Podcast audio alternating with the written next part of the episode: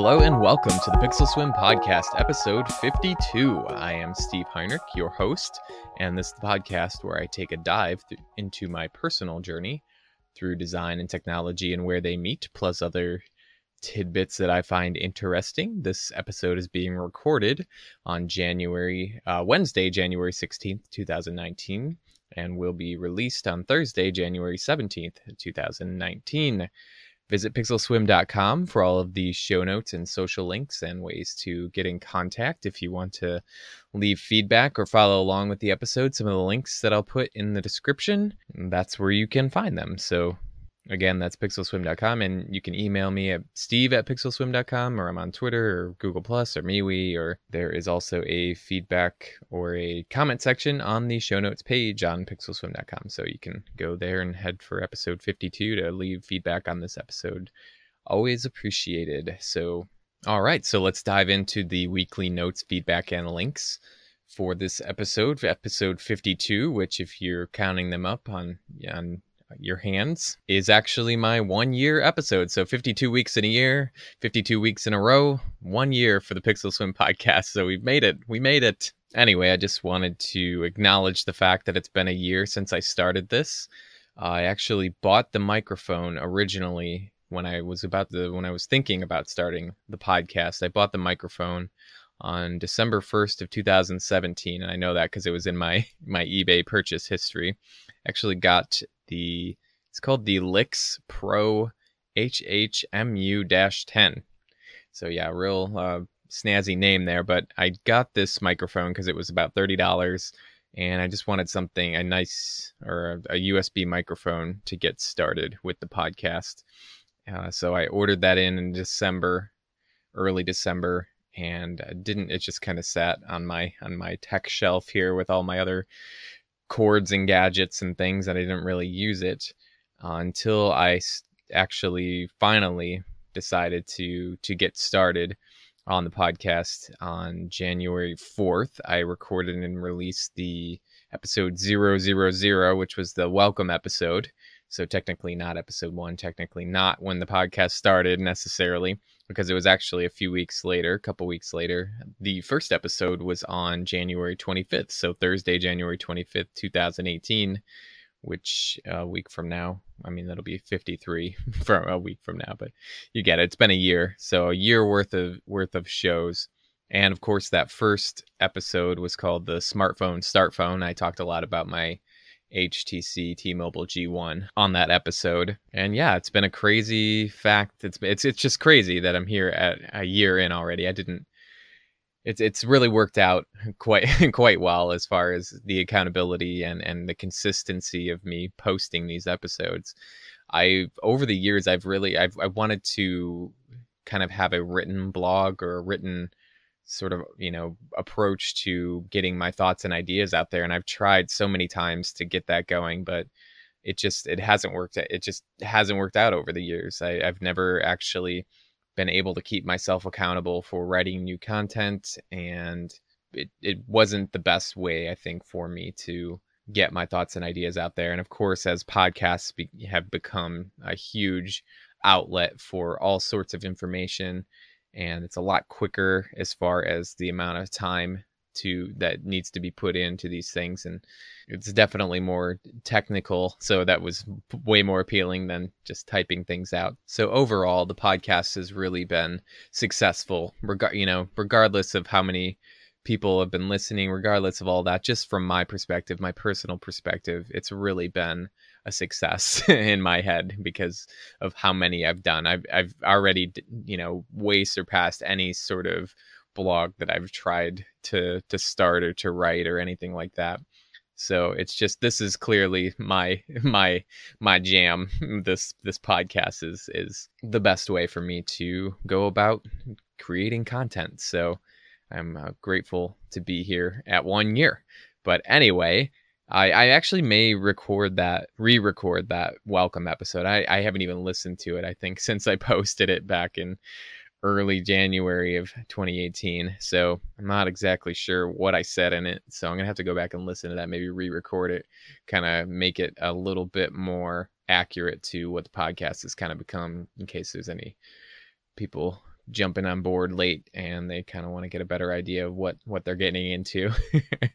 It'll probably just end up being an apology for like the first 20 episodes and and how unpolished a lot of stuff is. But regardless i feel like i've come a long way in a year and i'm just happy to celebrate a year of the pixel swim podcast. So thank you for joining me with in that and i'm just uh, grateful for it. All right so let's jump into feedback after the last episode. So on the on pixelswim.com, I got feedback from Frank Neidhart on the show notes page in the comments section.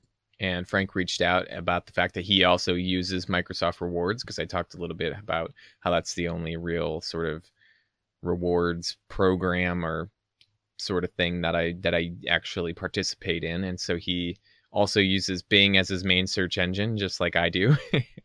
I'm sure there's quite a few people out there who do that for the, you know, for the, the points that they get that that add up over time. And he, he says that Bing eh, actually has less spam results, which is really true. And he says that the video section on Bing, as far as the video search, eh, has more than just YouTube. It has things like Vimeo and stuff like that. And that I knew. I just you know from all the stuff that i've looked up it's mostly been youtube videos. Uh, even google even google's video section doesn't always have just youtube videos. It's just that youtube is a uh, you know the biggest player in the game as far as video content goes. So a lot of course a lot of search results for video or video search results are going to be youtube. So thanks frank for reaching out about that. And thank you to mike latore for reaching out via email to kind of give some feedback on the Google surveys, which I found is actually the Google Opinion Rewards app. So I wasn't sure exactly how all of that works. So it is an app that you install on your phone. And then Mike kind of got back to me with a little bit about how all of that works. And so he said he's had the app on his phone in the past and that basically all of the tracking and stuff that Google Maps does on your on your phone where how it knows where you've been and it kind of pops up suggestions on based on the places that you've been. I guess it works kind of off of that as far as far as what I gathered from what Mike says and and gives you surveys based on the kind of the the the retail stores that you've been by that kind of thing to answer questions about those like simple individual questions and that that part as far as answering just like one question at a time is something that I've I kind of knew that but I I didn't really know how how the surveys work. So it does.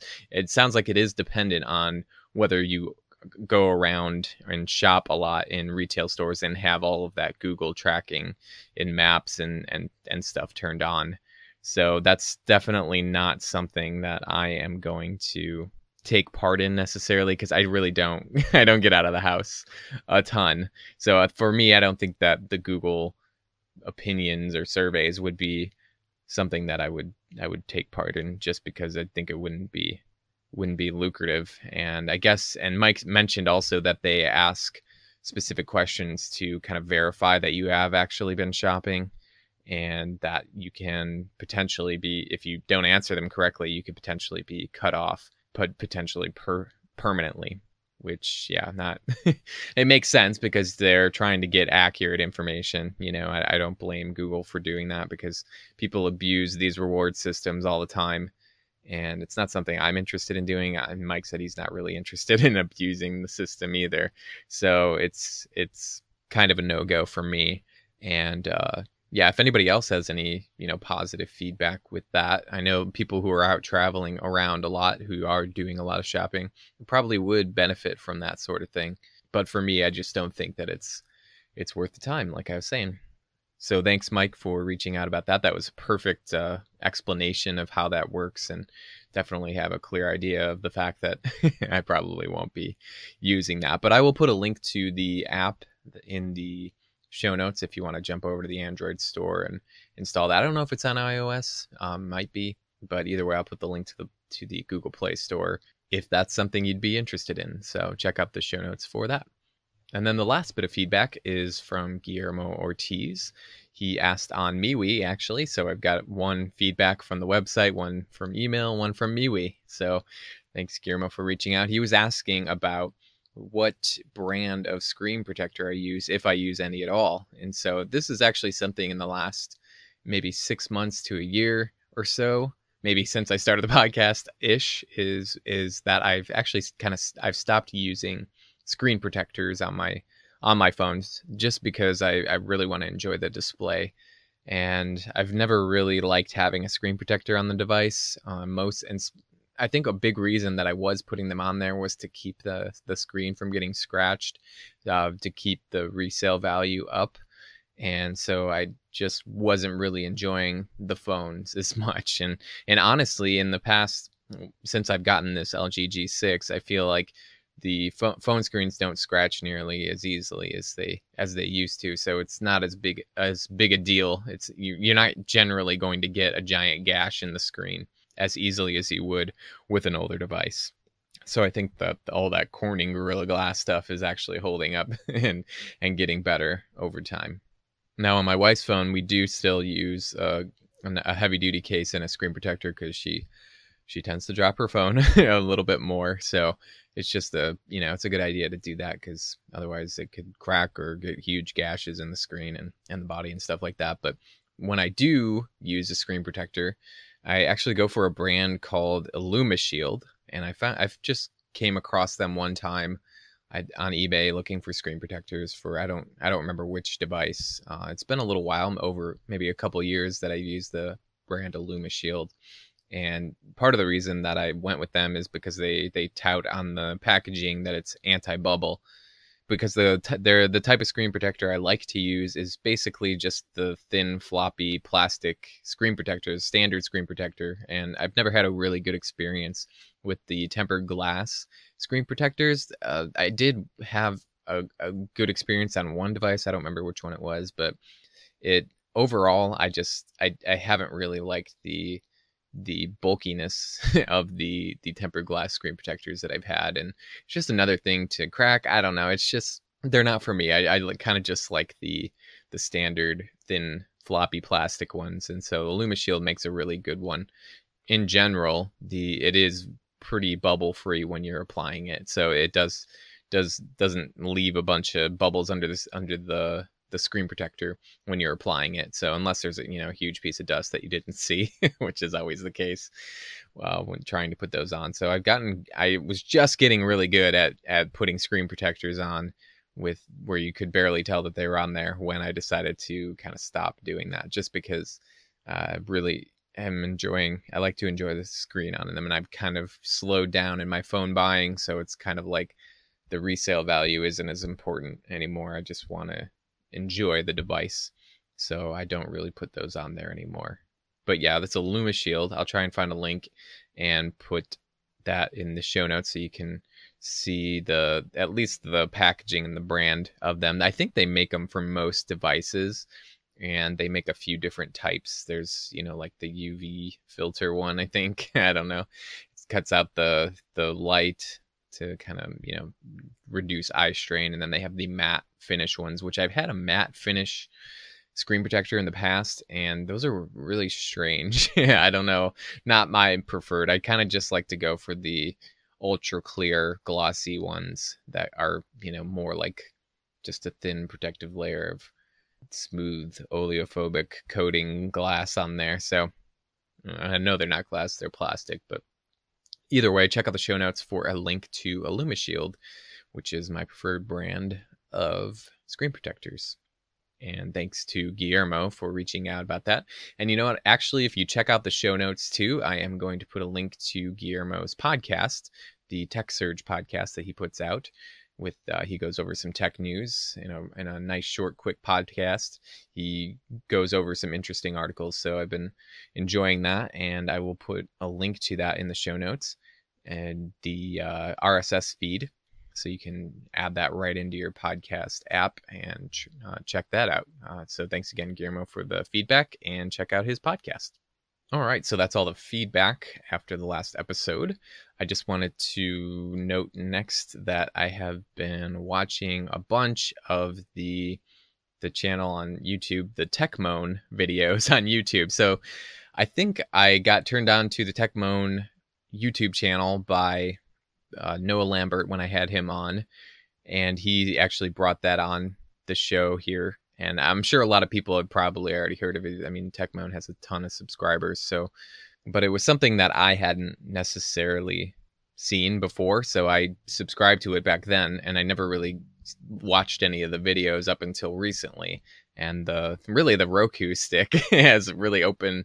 It's a lot easier to watch YouTube on a TV as far as discovering content and and watching videos and stuff like that. So I've been watching a lot of the Techmoan videos. And if you don't know what his channel is about, he's he in general, though at least the ones that I've watched so far, he kind of goes over some strange technology or or things that have been kind of a blip on the map of technology in the past. And so I have a few of the my favorite ones that he's done because he does a lot of retro technology. He'll go over, especially like video, like uh, beta disc and, and and stuff like that, and even stuff that's even rarer or stuff that wasn't widely used or stuff that was like i said just kind of a blip on the technology radar it's, his channel is really like an archive of all the technology ideas and and things that were tried in the past that didn't necessarily make it to wide popularity so there's a lot of interesting stuff on there a lot of interesting ideas and technology so definitely ch- i'll of course, I'll put a link to the Techmoan channel in the the show notes. But either way, there was a few things that I would because I've only watched you know maybe ten or fifteen of his videos, and that's actually a lot putting in a lot of time because they can be twenty minutes to you know twenty to thirty minutes long. So takes a while to watch them, but they're very interesting. He does a great job of go completely going over a product. And so one of the things that I thought was interesting, it wasn't a piece of retro tech, this is actually fairly recent, was the LaMetric Time. And that is like a clock that sort of like a smart clock scrolling display thing. And I'll put again, I'll put a link to all of his videos for these in the show notes. And yeah, I was really interested in that one because I thought it's a kind of a neat clock that you can there's a whole bunch of settings you can use in the app on your phone to display weather, to display time, news, tweets, that kind of thing. And, and obviously the date and stuff like that. Just a cool, I think it's a really cool clock, honestly. It's really expensive though. I think it's still like from 170 to $200 depending on where you get it. But it's a very I I would definitely want to buy one of these maybe in the future at some point. Maybe if there's an upgrade to it uh, or something like that, but it's almost like a a grid of LEDs that kind of create sort of that 8-bit art kind of thing. I don't think it would be 8-bit or that high, but it, it's just interesting. Check out the video review that he did on that. Just a, a cool, interesting thing. And of course, he did the. This is another thing that kind of got me piqued my interest because if you remember in the past, I talked about in the gaming episodes how I wanted the TV tuner for the the Sega Game Gear, and he actually reviewed a Wi-Fi digital TV tuner. So basically, it's a TV tuner that you can connect the an antenna to and then watch on your tablet or phone via a specific app.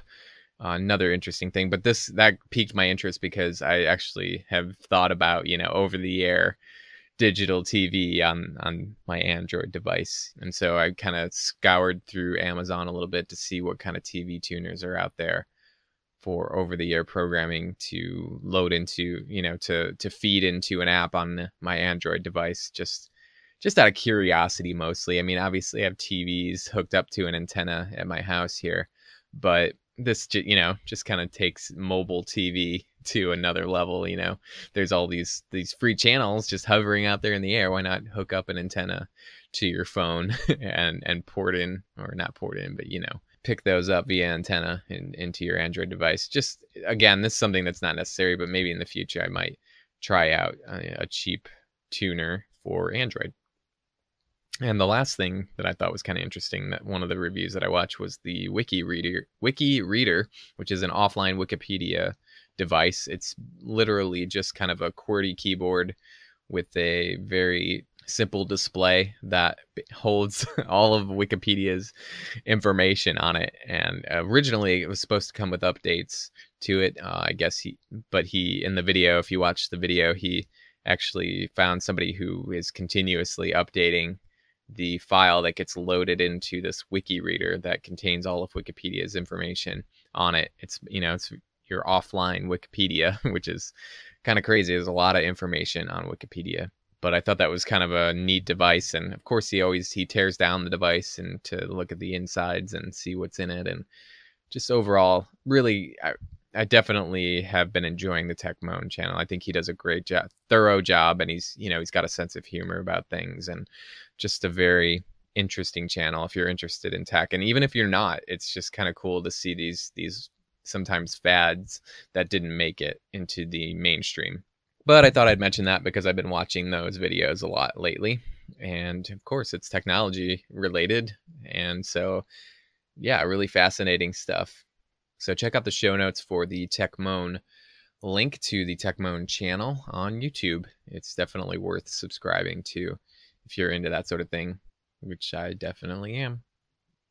All right, so the next note on my list here is that I've ordered the battery case and the Ringke TPU case for my LG G6. So last time I was mentioning, or I mentioned that I had a cart full of cases for my LG G6, and two of them I'm gonna wait on. I'm gonna wait on the Diztronic and Obliq TPU cases for now, just because I didn't, I don't know, I just couldn't justify getting all of them now. So I thought I would start off with at least getting the battery case, that 5000 milliamp hour battery case, and the Ringke case which uh, has the port covers and the lanyard hole, and go from there. Get those in, try those out, and if I still feel like I want those other cases, then maybe I'll go back and order those at a later date. But yeah, I just wanted those are are ordered and hopefully on their way soon, so I can report back on those as far as how those are working with the G6. So hopefully that battery case will work and will be decent enough to use on certain days when I need the extra juice. So, yeah, I thought I'd mention that, of course, because it's, you know, I've had that my adventures with the LG G6 and accessorizing it is part of the next part of the adventure. So, okay, so the next thing that I'm going to share is a link from All About Windows Phone, and this is actually from it's from a post by Steve Litchfield called "My favorite Windows phone in 2019 is dot dot dot not a Lumia." so this wasn't too surprising to me that this was Steve's pick for his favorite Windows phone in 2019, uh, considering the slim pickings of of recent devices. It's no surprise that the Alcatel Idol 4 Pro is his favorite Windows phone device, and it's actually my favorite Windows phone device, Windows 10 device that I have now, Windows 10 Mobile, that is. And yeah, the Alcatel, Idol 4S in my case here in the US is, uh, of course, I picked that up at $99 when it was on super clearance sale on the Microsoft website here in the US, which is a crazy low price for the hardware specs on that phone. But of course, I mean, people will scream out it's not even worth that. I think after I bought it, and posted the fact that I bought it on Twitter. Somebody, I didn't respond to them. I almost did, but and I don't need that negativity. But somebody responded that it wasn't even worth that, it's a useless phone. So, it, and that's not true. The the even though the software is limiting as far as apps go, it's still a great multimedia device. It's still a great phone in itself. And if you're not in need of huge, you know, app repository, then you should be good to go with one of these Windows phones because you can supplement a lot of stuff with the with the Edge browser, and of course there's of course there's limitations, but either way, it is my favorite phone, my favorite Windows 10 mobile phone in 2019 as well. And I think part of the reason I kind of stopped using it was the camera on it isn't that great, but uh, specifically in the camera, I was having problems with HDR mode, which is, you know, the high, dy- high dynamic range mode, which will help you get better photos and difficult lighting. And so in the past, when I have been, when I've used that HDR mode, it's basically, I put it in HDR, in HDR mode, take a, uh, snap the shutter and it would just freeze and never save and never do anything. It would just freeze up the camera and not save and not do anything. It's it's like it just wasn't it just wouldn't do anything or completely useless to me in, in HDR mode. And the thing is is that camera kind of needs an HDR mode because it's not the best camera in the world already. So if you're in slightly low light you definitely want the HDR option So I've kind of just shelved the phone for a while. I turn it on every once in a while for updates, and and actually, in this last time that I turned it on and I updated it, and I don't know if this is related to the update or some other thing, but the HDR mode is actually working fairly well now. It's still kind of slow, but it actually is usable. So I don't know what happened. I'm not sure why, but uh, it's kind of made me relook at that device and it's definitely my my second go-to device as far as if I need a backup or if I'm just feeling like I want to switch off of Android for a while and just go all in on Windows Phone again. You know, since I've kind of moved over to Microsoft services, it might even be a little bit more smooth over there, especially because I imagine in the future that a lot of the Google services probably won't be able to connect anymore because the the lack of you know support in that arena. But either way, uh, check out the link to Steve's post on AAWP for that. And there's a good 50 comments on it already now. A few of them are mine. And just an interesting read and kind of a sad state of the fact that there's only so many Windows phones to choose from that are that are up to date. So officially, anyway. All right, so I have another link here, uh, and I'm actually going to read this article because I kind of it kind of resonated a lot with my feelings towards web design and and software design and stuff like that. Not that I'm a software designer, but basically this article is called The Ethics of Web Performance and this is by a guy named Tim Kadlec on timkadlec.com. This is his personal website it looks like here and he is a web developer, consultant, and trainer focused on building a web everyone can use. So, again, title of it is The Ethics of Web Performance. This was written on January 9th, 2019. And so I'm going to like I said I'm going to read this cuz I think it a lot of it resonated with how I feel about heavy websites and and the infrastructure that the the web contains today that is kind of overbearing for older hardware and stuff like that, or just even lesser hardware. It doesn't even have to be old anymore. But either way, he kind of puts an ethical twist on on that idea. And so basically, yeah, here let me I'll I'll just uh, I'll read it. So again, the, the Ethics of Web Performance by Tim Kadlec. So he says, One question I've seen posed a few times in the past several months is whether performance really is a moral or ethical concern, or if that's all heavy handed exaggeration. It's a fair question, I suppose. Advocates of any technique or technology can be a bit heavy handed when it suits them if they're not being careful, myself included. But I'm not sure if that's the case here. When you stop to consider all the implications of poor performance, it's hard not to come to the conclusion that poor performance is an ethical issue. Poor performance can and does lead to exclusion. This point is extremely well documented by now, but warrants repeating. Sites that use an excess of resources, whether on the network or on the device, don't just slow experiences, but can leave entire groups of people out. There is a growing gap between what a high end device can handle and what a middle to low end device can handle. When we build sites and applications that include a lot of CPU bound tasks, hi there JavaScript, at best, those sites and applications become painfully slow on people using those more affordable, more constrained devices.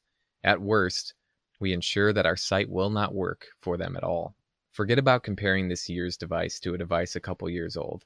Exclusion can happen on devices that are brand new as well. The web's growth is being pushed forward primarily by low cost, underpowered Android devices that frequently struggle with today's web. I recently profiled a page on a Pixel 2 released in 2017 and an Alcatel One X released in 2018. The two devices represent very different ends of the spectrum.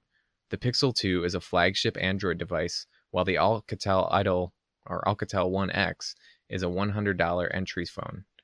On the Pixel 2, it took 19 approximately 19 seconds for the site to become interactive. On the Alcatel One X, it took 65 seconds. Similarly, there is a growing gap between what a top of the line network connection can handle and what someone with a poor mobile connection or satellite connection can handle. We frequently position this issue as one around reaching a more global audience, and it often it is, but it can also hit much closer to home. My internet connection gives me somewhere around 3 megabits per second down.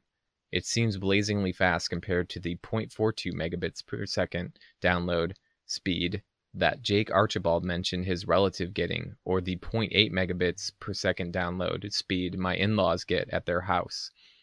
The cost of that data itself can be a barrier, making the web prohibitively expensive to use for many without the assistance of some sort of proxy technology to reduce the data size for them an increasingly difficult task in a web that has moved to HTTPS everywhere.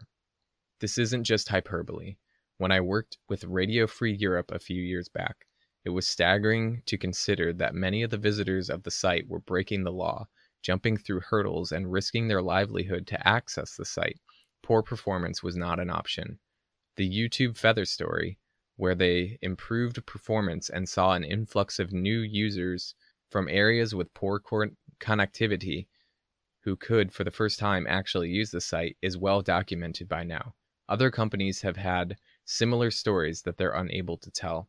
We can point fingers at the networks and businesses behind them all we want for the high costs associated with connectivity, but the reality is that we play our own part in this with the bloated web we build. Less often considered is the sheer waste that poor performance results in. Let's say that you're one of those people with a device a year or two old. The web runs a little slower for you than it does for those with the latest phone off the shelf. It makes sense. Hardware gets better, sure. But just as critically, sites are getting heavier and more computationally expensive. It's not just that an older device will be less equipped to deal with complexity of today's sites, but also that it's far less likely that the folks building those sites will have tested on your device. This is a point Cennydd Bowles makes in his excellent book, Future Ethics. And this is a quote Software teams can reduce the environmental impact of device manufacturing, even if they don't make devices themselves. Durable software not only saves the expe- expense of frequent product overhauls, it also reduces the temptation of unnecessary device upgrades. Why buy a brand new handset when the old one works just fine? Or, for our specific purposes, why would I need an expensive device with higher powered CPU if the sites and applications run well on a lower powered device? Poor performance can also result in actually reducing the lifespan of the devices we do have, even if we are able and willing to suffer through the slowness. Anything that is taxing on the processor, JavaScript, high resolution images, heavy layout costs, is going to be taxing on the battery as well, causing wear and tear on the device.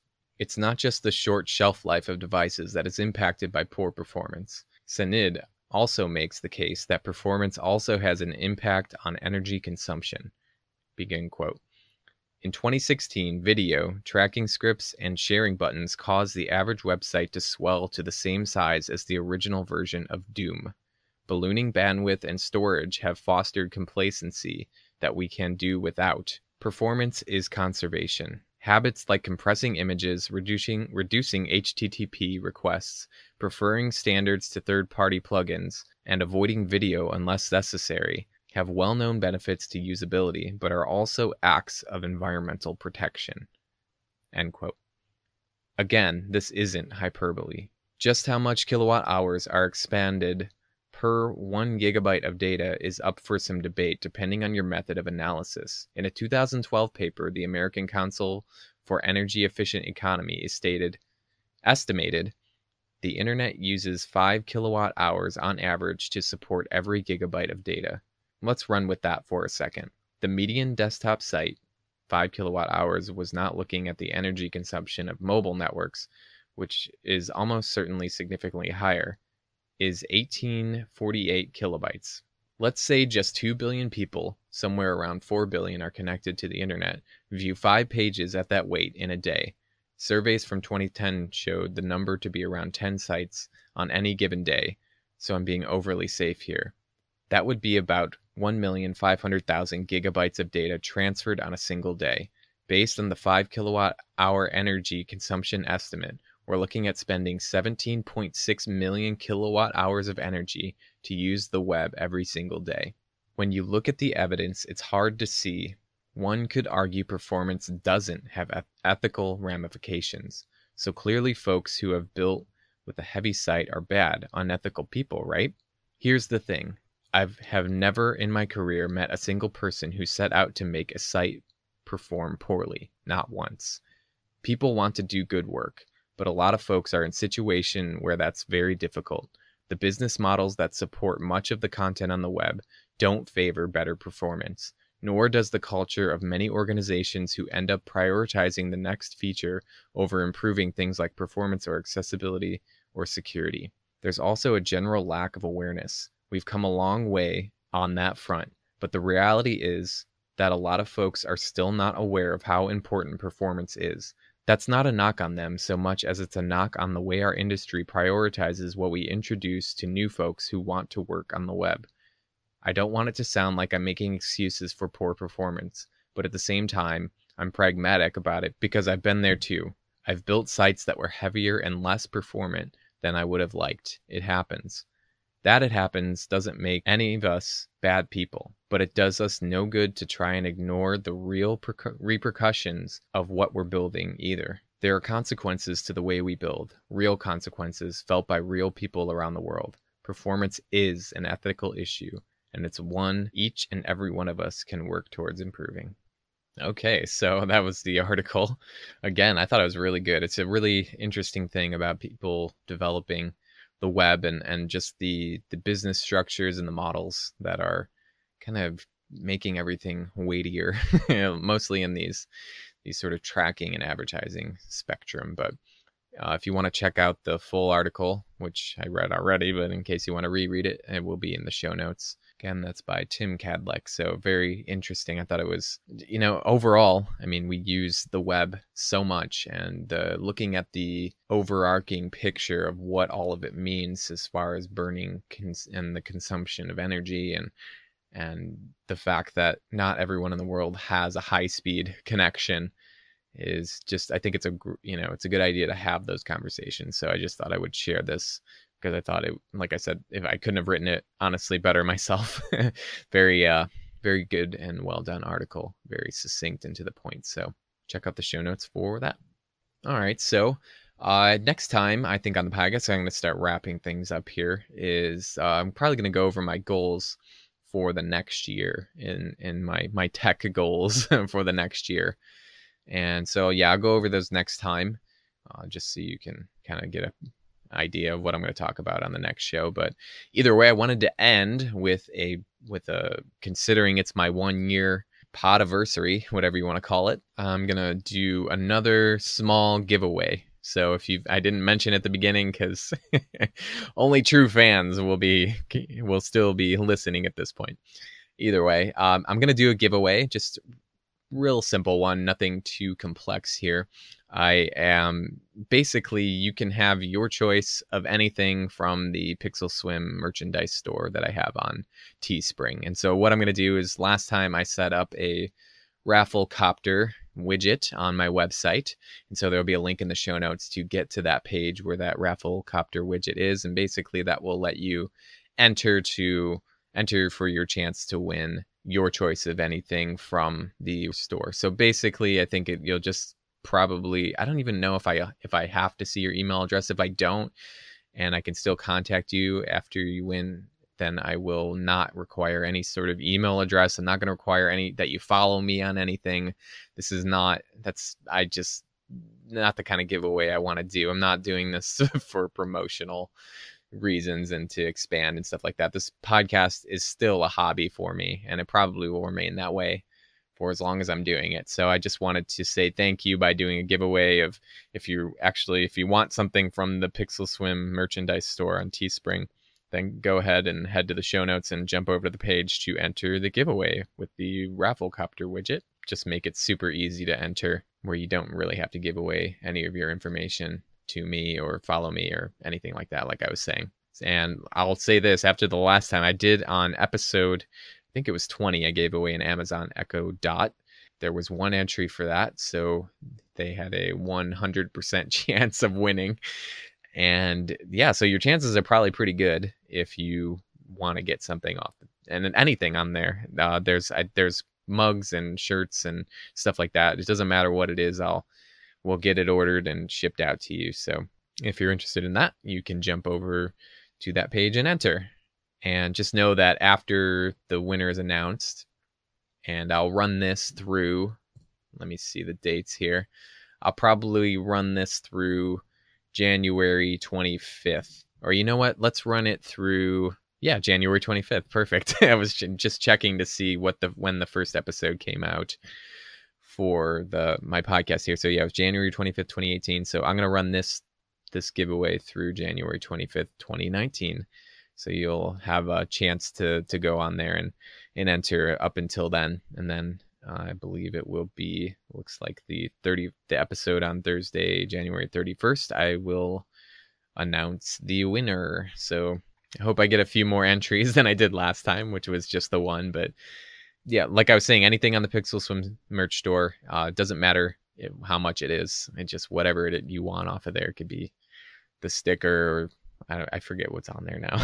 I think there's a few uh, lady shirts on there as well, just because I did order some around Christmas time, I gave out a few Pixel Swim gifts, so I set those up on there. But either way, check out that. If you if you don't find anything on there that you like, don't enter. You know, it's that simple. And I, either way, I just appreciate everybody tuning in for so long. It's more than I could have asked for. So.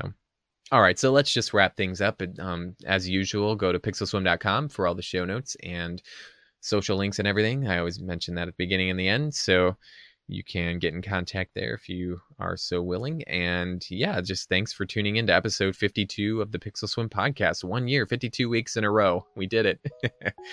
anyway, have a great afternoon or evening or winter by the fire, fireplace, chestnuts roasting on that open fire, whatever time it is when you're listening to this. So thanks again and God speed.